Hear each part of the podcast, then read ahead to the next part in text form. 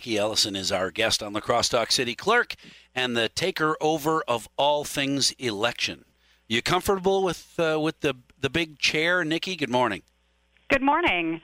I, I'm I'm pretty comfortable with the chair. I'm you know there's a little learning curve for me, but um, I've been here a number of years, so I've got a good start.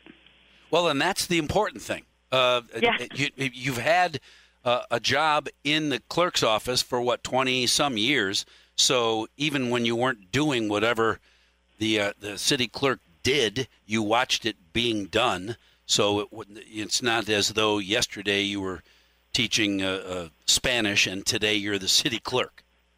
That's correct.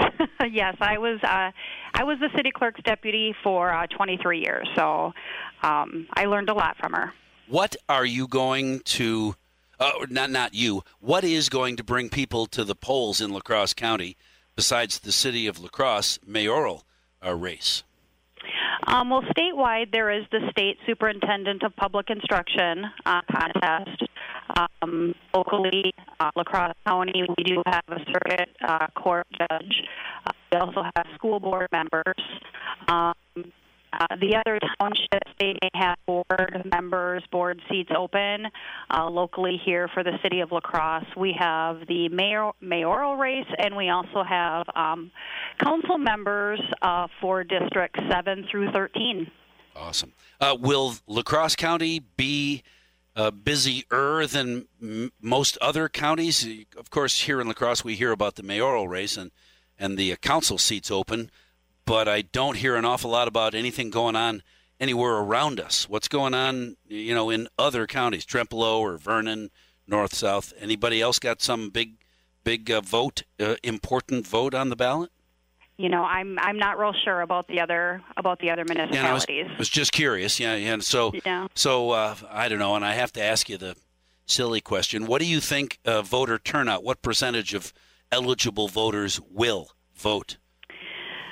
Um, well, looking back, uh, which is what we do a lot, we look back to similar elections in past to kind of determine our turnout. And the election in um, 2013 um, was a 26% turnout.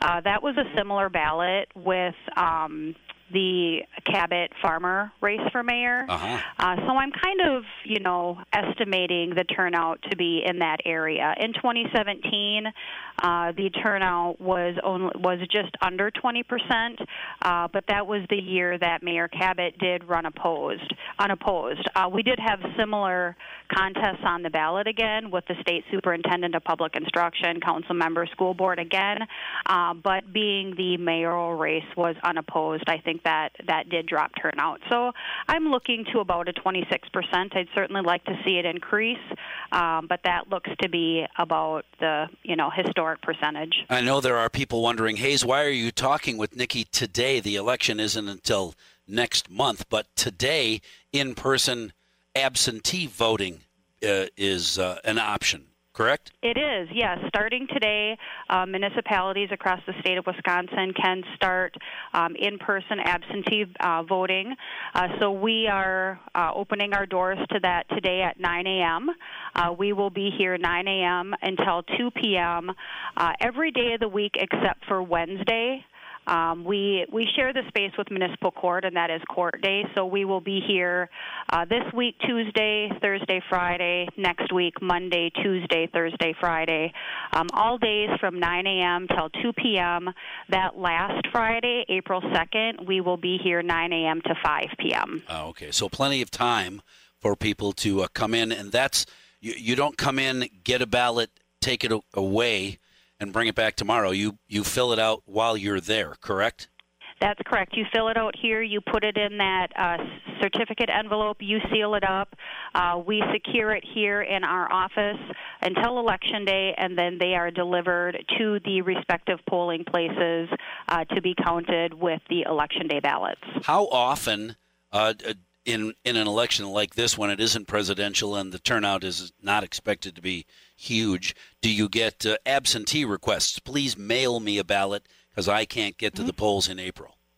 Um, well, absentee ballots have increased, um, well, significantly in 2020, um, but you know, just the last handful of years, they've been, you know, on an uptrend anyway. Um, but we, for this April election, we have sent out um, over 40 or 4,000 ballots. We're right about, wow. I think, 4,100, 4,200, somewhere in that range.